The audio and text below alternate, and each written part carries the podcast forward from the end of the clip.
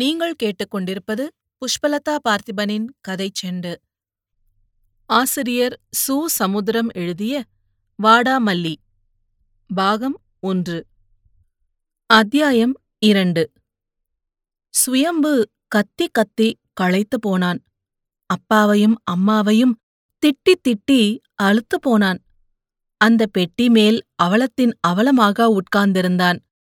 சவுக்குத்தோப்பில் ஊளையிட்டுக் கொண்டிருந்த நரிகள் அவன் இதுவரை கத்திய கத்தலை சக்தி வாய்ந்த ஒரு மிருகத்தின் கர்ஜனையாக நினைத்து அங்குமிங்குமாய் சிதறின. ஆனால் இப்போது அவன் தலையில் கை வைத்து தானே தானேயாய் தன்னந்தனியாய் உட்கார்ந்திருப்பதை உணர்ந்து 1/4 கிலோமீட்டர் தொலைவு வரை நெருங்கி அவனை பார்த்து அரைவட்டம் போட்டன. ஆனாலும் அவன் அவ்வப்போது கத்தினான். அம்மா என்ற கத்தல், அப்பா என்ற அலறல், வார்த்தைகளை வரவழைத்தும் வந்தவற்றை வெளியே துப்புவது போலவும் அவன் கத்தியபோது பின்வாங்கும் நரிகள் அவன் அமைதியாகும்போது நெருங்க பார்த்தன. பொதுவாக ஆழ்வாடைக்கே பயப்படும் அந்த நரிகள் அவனையும் ஒரு 6 மாத குழந்தையாக இளக்காரமாய் பார்த்தன, எக்காலமாய் ஊளையிட்டன. என்றாலும் சுயம்பு இப்போது அந்த பெட்டி மேலே படுத்து கால்களை தரையில் போட்டு போட்டு குதிக்கவிட்டபோது அந்த நரிகளுக்கு ஒரு பெரும் அச்சம் எதிர்திசையில் ஓடின. இதற்குள் அந்த கொடூர இருளை 2ஆய் கீறுவது போல் ஒரு லாரி ஒளிக்கற்றைகளோடு அங்கே வந்து லேசாய் நொண்டியடித்தது. சுயம்பு தன்னைத்தானே குறுக்கிக் கொண்டு ஈன முனங்களாய் முனங்கியதை பார்த்த டிரைவர் ஆக்சிலேட்டரை அழுத்தினார். அவர் அனுமானப்படி அவன் சரியான ஆக்சிடென்ட் கேஸ். எந்த வண்டியோ அடித்துவிட்டு போய்விட்டது. எடுத்து போட்டு ஆஸ்பத்திரியில் சேர்த்தால் அப்போது பார்த்து போலீஸ் வரும். இதனால்தானே நடுராத்திரியில் துள்ளத்துடிக்க ரோட்டில் கிடக்கும் மனிதர்கள் மீது வண்டிகள் ஏறிக்கொண்டே ஓடுது. லாரி டிரைவர் தன்னைத்தானே மெச்சிக்கொண்டார்.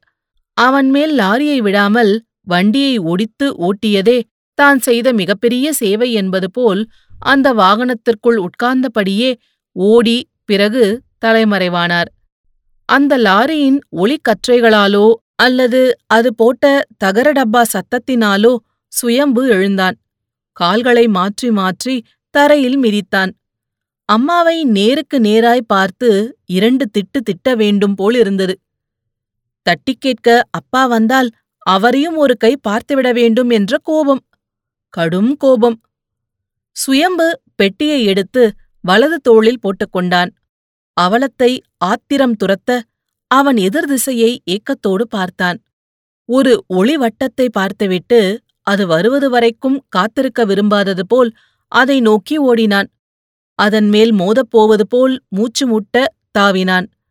அந்த லாரி படாத பாடுபட்டு அவன் மீது மோதா குறையாய் நின்றது. டிரைவர் கத்தினான், "உனக்கு அறிவு இருக்கா? சைட்ல நின்னு கையாட்டினால் நிறுத்த மாட்டனா? சரி சரி ஏறு, காசு இருக்குல்ல?"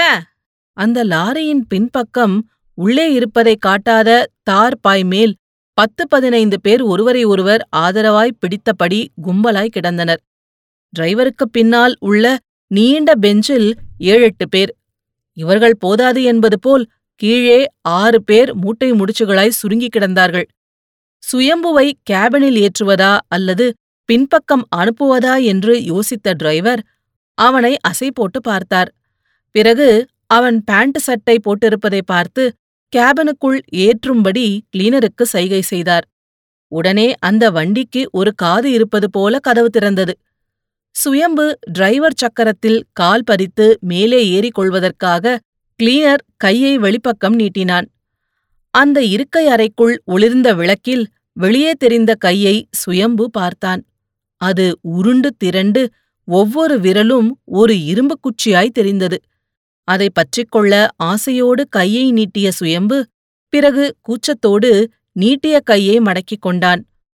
ஆனாலும் கிளீனரின் கை அவனை கிளீனாக உள்ளே இழுத்து பெஞ்சில் போட்டது. பிறகு அவனிடம் சகட்டு மேனிக்கு 20 ரூபாயை வாங்கி டிரைவரிடம் கொடுத்தது. அவர் அதை சிகரெட் மாதிரி உருட்டி காதில் சொருகிக் கொண்டார். இப்படி 2 காதுகளிலும் பல சொருகல்கள், அந்த லாரி முன்னால் சூழ்ந்த இருளை கொலை செய்தபடியே ஓடியது.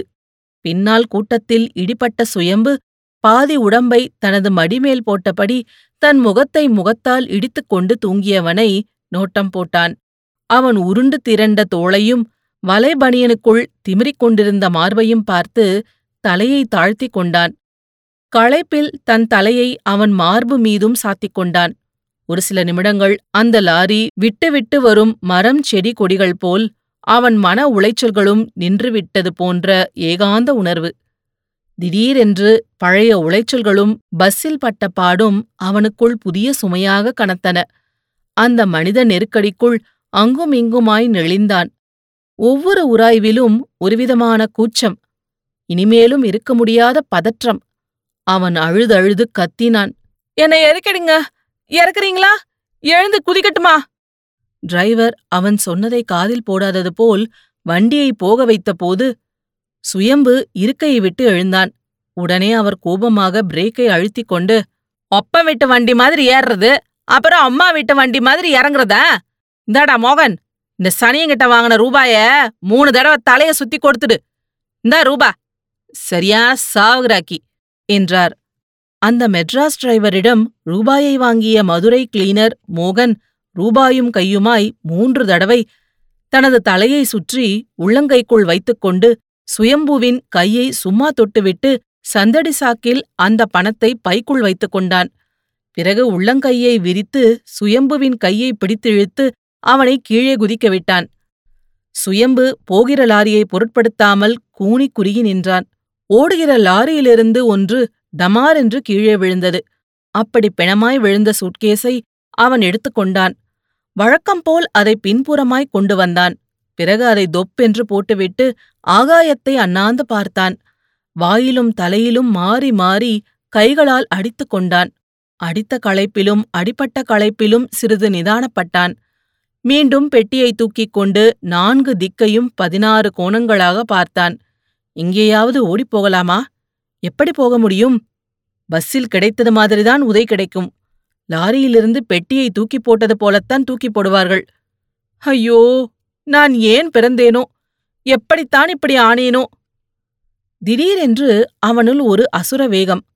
அவன் நிலைக்கு அவன் காரணமில்லை என்ற கண்டுபிடிப்பு, அதற்கு காரணமானவர்களை காண வேண்டுமென்று ஆவேசம், அக்காவின் கழுத்தை கட்டி ஆறுதல் பட வேண்டுமென்ற ஆசை, எந்த வீட்டில் பிறந்தானோ அந்த வீட்டிற்குள்ளேயே முடங்கி கிடக்க வேண்டுமென்ற வைராக்கியம்.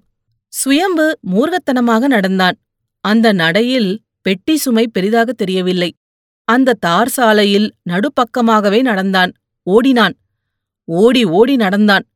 நேரம் நீண்டாலும் அவன் உட்காரவில்லை. கால்களை நத்தை வேகத்திலாவது நகர்த்திக் கொண்டிருந்தான். அவன் வாய்மூச்சு காற்றோடு காற்றாய் கலந்தது. அவன் அவ்வப்போது போட்ட கூச்சல் நரிகளின் ஊளையோடு ஒரு ஊளையாகியது. செருப்பை தேய வைத்து அதன்மேல் கால் தேய நடந்தான். காலதூர கன பரிமாணங்களை கடந்தவன் போல், நடப்பதற்காகவே நடப்பது போல் நடந்தான். துஷ்டனைக் கண்டால் தூர விலகு என்பது போல் துஷ்ட மிருகங்கள் கூட அவனை பார்த்து பதுங்கின. துஷ்டத்தனமான லாரிகள் கூட அவன் அருகே பரம சாதுவாக போயின. ஒரு காரில் போன இன்ஸ்பெக்டர் ஒருவர் கூட ரிஸ்க் எடுக்க விரும்பாதவர் போல் அவனை பார்த்து திடுக்கிட்டு மறுபக்கம் முகத்தை திருப்பிக் கொண்டு கண்டுக்காமலே போனார். அவன் கொள்ளையடித்தவன் போலவும் கொள்ளை அடிக்கப்பட்டவன் போலும் நடந்தான். சவுக்குக் காடுகளைத் தாண்டி மொட்டை வெளிகளைக் கடந்து மலை ரோட்டில் சரிந்து கால்கள் இருப்பதே தெரியாமல், வலி என்ற வாதையில்லாமல், மூச்சு விடுவதே தெரியாமல், மூர்ச்சையாகாமலேயே நடந்தான். சித்த புருஷன் போலவும் செத்த புருஷன் போலவும் 30 கிலோமீட்டருக்கு மேலே நடந்துவிட்டான். இந்த அசுர நடைக்கு சாட்சியாக கால்கள் வீங்கி போயிருந்தன. கண்கள் அபாய கலரில் எரிந்து கொண்டிருந்தன. பெட்டி உரசி உரசி இடுப்பின் 2 பக்கம் இரத்தக் கோடுகளை போட்டிருந்தன. அந்த தேசிய நெடுஞ்சாலையிலிருந்து ஊருக்கு பிரியும் கப்பிச்சாலை வழியாக ஊர் முனைக்கு வந்ததும் அவனுக்கு உதறல் வந்தது. அந்த பக்கமுள்ள சமூகக் காடு எதுவுமே இல்லாத சூன்ய கருப்பாக தெரிந்தது. சூரிய ஒளியைக் கூட பிடித்து பிடித்து உண்டுவிட்டு இருட்டு இருட்டாய் ஏப்பமிடும் ஆயிரக்கணக்கான கருவேல மரங்களின் அடிவாரங்களில் பல இடங்களில் காய்த்தல் தொழில் மட்டும் நடந்து கொண்டிருந்தது. அவன் அந்த கருவேலங்காட்டை தாண்டி ஆதி திராவிட மக்களின் தொகுப்பு வீடுகளின் பக்கம் வந்தான். அந்த வீடுகளை ஒரு குடும்பத்தில் பிறந்த மகன்களும் மகள்களும் ஒட்டுமொத்தமாக ஆக்கிரமித்துக் கொண்டதால் அவை தேவைப்பட்ட அதே இன மக்கள் கைவேறு கால்வேறாக தூங்கிக் கொண்டிருந்த புளியமர அடிவாரத்தின் வழியாக நடந்தான். அங்கிருந்து மரமில்லாத ஒரு மொட்டை மலைக்கும் மழையில்லா அந்த ஊருக்கும் இடையே ஓடும் மணல்வாரி ஓடை வழியாக கால்களை நடத்தி கிழக்கு பக்கம் சுற்றி அங்கிருந்து மேற்கு பக்கம் போனான். தெருநாய்களின் குலைப்பையும் பொருட்படுத்தாமல் வேப்பமரம் கடைவிரிக்க வைக்கோல் படப்பு வெள்ளை குகையாய் தோன்ற தனது வீட்டருகே வந்தான். அந்த வீடு பண்ணை சேவகம் செய்யும் ஓலை வீடாகவும் இல்லை, அல்லது பண்ணையார்த்தனத்தை காட்டும் பளிங்குக்கல் வீடாகவும் இல்லை. சுயசார்பை காட்டும் சுமாரான வீடு. சுயம்பு வீட்டுக்குள் நுழைய மனமில்லாமல் கூட்டுக்குள் நுழைய விரும்பாத கோழி குஞ்சு போல் அந்த வேப்பமரத்தில் சாய்ந்து கிடந்தான். அப்போது எதிரித்தனமாய் குலைத்தபடியே அந்த வீட்டிலிருந்து ஒரு குட்டி ராஜபாளையம் சீறி வந்தது. 6 மாத குட்டி அவனை பார்த்ததும் செல்லமாய் சினுங்கியது. வாலை பின்கால்களுக்கிடையே வைத்துக்கொண்டு தூசி படிந்த அவன் கால்களையும் கரங்களையும் நாக்கால் ஒட்டடையடித்தது. பிறகு அவன் வருகையை சொல்வதற்காக அவன் வீட்டை நோக்கி ஓடப்போனது.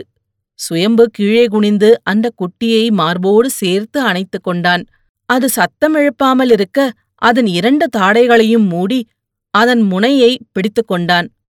அந்த நாய்க்குட்டியின் சீற்றக் குலைப்பாலோ அல்லது செல்ல முணுங்கலாலோ ஏற்கனவே இரவு முழுவதும் தூங்காமலும் விழித்திருக்காமலும் பாயில் சும்மா புரண்ட மரகதம் வெளியே வந்தாள். ஏதோ ஒரு புரியாத சுமையை பிறருக்கு தெரியாமல் சுமப்பது போல் உச்சிமுடி சிலிர்த்து நிற்க நின்றாள். சுயம்புவிற்கு 4 ஆண்டுகள் மூத்தவள். ஒரு வட்டத்திற்குள் அடங்கும் முகம், வெள்ளொளி வீசும் கண்கள், எப்போதும் சிரித்துக் கொண்டிருப்பது போன்ற தோரணை, அழுத்தம் திருத்தமான உடம்பு, தட்டையாக இல்லாமல் உருண்டு திரண்ட மார்பகம், பழுத்த அதே சமயம் காயப்போடாத மிளகாய் நிறம். மரகதத்திற்கும் ஒரு பெரிய பிரச்சனை. அவளை அத்தை மகனுக்கு கொடுப்பதா அல்லது தாய்மாமா மகனுக்கு தாரை வார்ப்பதா என்று அப்பாவுக்கும் அம்மாவுக்கும் இடையே நடுவர் இல்லாத ஒரு பட்டிமன்றம். ஆகையால் இப்போது இருவருமே பேசிக்கொள்வதில்லை. கடைசியில் மாமா மகன் இன்னொரு பெண்ணையும் அத்தை மகன் அடுத்த பெண்ணையும் கட்டிக்கொண்டதுதான் மிச்சம். உடனடியாக அப்பன்காரன் 4-5 பெரியவர்களோடு 50 கிலோமீட்டருக்கு அப்பால் பேச்சு நடத்த போனார். மறுவாரமே ஒரு ஜீப்பில் ஒரே ஒரு பெண்ணும் 6 ஆண்களும் ஒன்று திரண்டு வந்து அவளுக்கு பூ வைத்துவிட்டு போய்விட்டார்கள். பெண் கொடுக்கல் வாங்கலில் பெரும்பாலும் உள்ளூரைத் தாண்டாத அந்த சுய மகரந்த சேர்க்கை ஊராருக்கு இந்த 50 கிலோமீட்டர் தூர மாப்பிள்ளையே ஒரு அதிசயம். ஆனால் மருவியவள் மரகதம்தான். மாப்பிள்ளை எப்படியோ கூனோ குருடோ நொள்ளையோ வெள்ளையோ, அவனது சொந்தக்காரர்கள் யாரும் இந்த ஊரில் இல்லாததால் அவன் எப்படி என்று அறிய முடியவில்லை.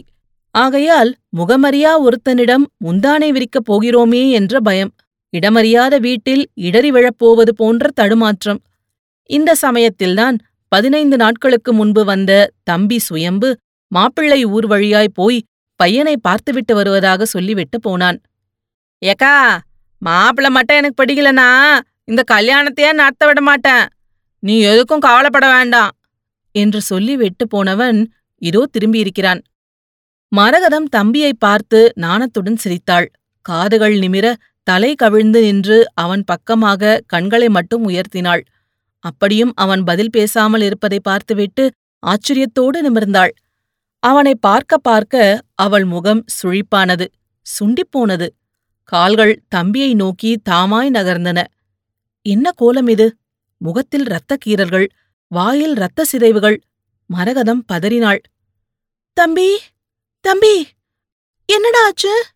வயதளவில் 4 ஆண்டுகள் இடையில் நின்றாலும் உறவளவில் 30 ஆண்டு இடைவெளி கொடுக்கும் தாய் மாதிரியான அக்காவை பார்த்ததும் சுயம்புவால் தாழ முடியவில்லை. அவள் மேல் காலற்றவன் போல் சாய்ந்தான்.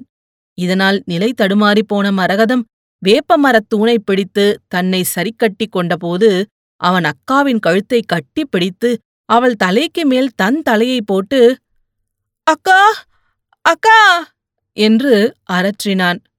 அந்த ஒரே வார்த்தையில் தனது உடல், பொருள், உயிர் அத்தனையும் வைத்திருப்பது போல் ஓலமிட்டான். ஆரம்பத்தில் செய்வதறியாது திக்குமுக்காடிய மரகதம் தன்னை மனத்தாலும் நிலைப்படுத்திக் கொண்டாள். அவன் முதுகை தட்டி கொடுத்து, எதனால அழாதடா என்று தைரியம் சொல்லியே பயப்பட்டாள். உடனே ஒரு சிந்தனை, அந்த மாப்பிள்ளை படிக்காததை, அவன் இந்த வீட்டுக்கு வருவதை தடுக்க முடியாத இயலாமையில் தம்பி இப்படி அழுகிறானோ என்று ஒரு அனுமானம். அந்த நினைப்பும் அற்றுப்போக அவள் தம்பியின் முகத்தை முந்தானையால் துடைத்து இரத்தக் கரைகளை அகற்றியபோது அந்த வீட்டு வாசலை அடைப்பது போல் 4-5 பேர் ஒன்று திரண்டு நின்றார்கள். பிறகு ஒவ்வொருவராய் வெளியே வந்தார்கள். தாய் வெள்ளையம்மா மகள் மரகதத்தை தள்ளிவிட்டு மகனை தன் மார்பில் சாய்க்கப் போனாள். அவனோ அம்மாவை தள்ளிவிட்டு அக்கா மேல் மீண்டும் சாய்ந்தான். பழுத்த பழத்தை கொத்தி போட்டது போல் முகத்தில் சின்ன சின்ன சுருக்கங்களைக் கொண்ட வெள்ளையம்மா மகனை சுற்றி சுற்றியே வந்தாள். ஐயையோ, என் புள்ளைக்கு என்ன ஆச்சோ என்று சராசரி குரலை விட அதிகமாக கத்தினாள். எதுவும் புரியாமல் பக்கத்தில் நின்ற மூத்த மகன் ஆறுமுகப்பாண்டியின் கையை பிடித்து வைத்துக்கொண்டு ஆறுதல் தேடுகிறவள் போல் அவனை பார்த்தாள். ஒரு குழந்தையை இடுப்பிலும் 7 வயது பயலை கையிலும் வைத்துக்கொண்டு நின்ற கோமளம் மைத்துனனை வைத்த கண் வைத்தபடி பார்த்தாள். இதற்குள் இடுப்பு குழந்தை அம்மாவின் கால் வழியாக இறங்கி அண்ணன் பயல் உதயகுமாரின் தலையை ஆனந்தமாய் மிதித்தது. சுயம்புவின் பக்கம் போய் சித்தப்பா சித்தப்பா என்றது 2 வயது குழந்தை. அப்போது அந்த வார்த்தை அபசகுணமாய் ஒலித்தது. தாய்க்காரி குழந்தையின் வாயை ஒரு கையால் மூடி மறு கையால் இழுத்து பிடித்தாள்.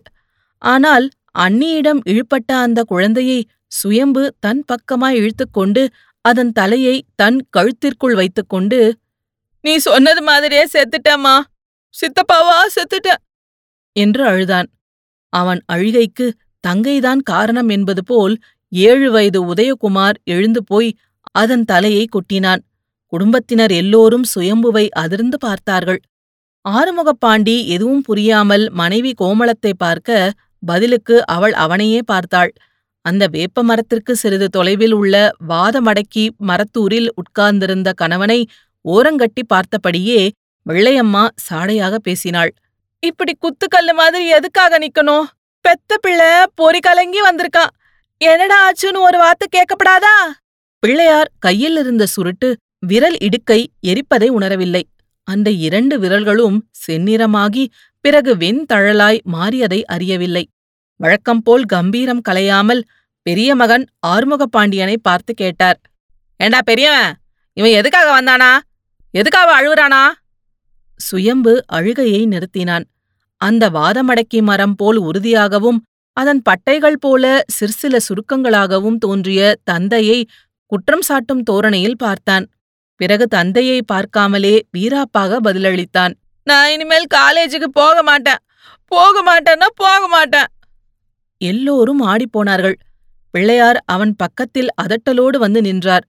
ஆறுமுகப்பாண்டி கோபமாக ஏதோ பேசப்போக அவன் மனைவி கோமளம் கணவனை இதமாக பிடித்துக்கொண்டாள். +1 தங்கையை அந்த எதிர்கால இன்ஜினியருடன் கனெக்ஷன் கொடுக்க நினைத்திருப்பவள். ஆகையால் மைத்துனன் மீது ஒரு வாஞ்சை.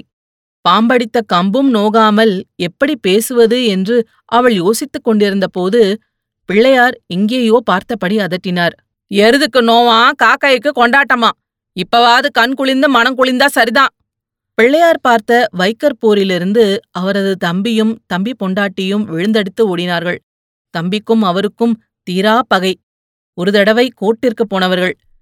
பிள்ளையார் பேசி முடித்ததும் மனைவிக்காரி வெள்ளையம்மா அவருக்கு ஒத்தாசை செய்தாள். கொள்ளிக்கட்ட கண்ணுங்க, என் பிள்ளை மேல பட்டு பட்டு பாவி பைய பட்டு போயிட்டான்.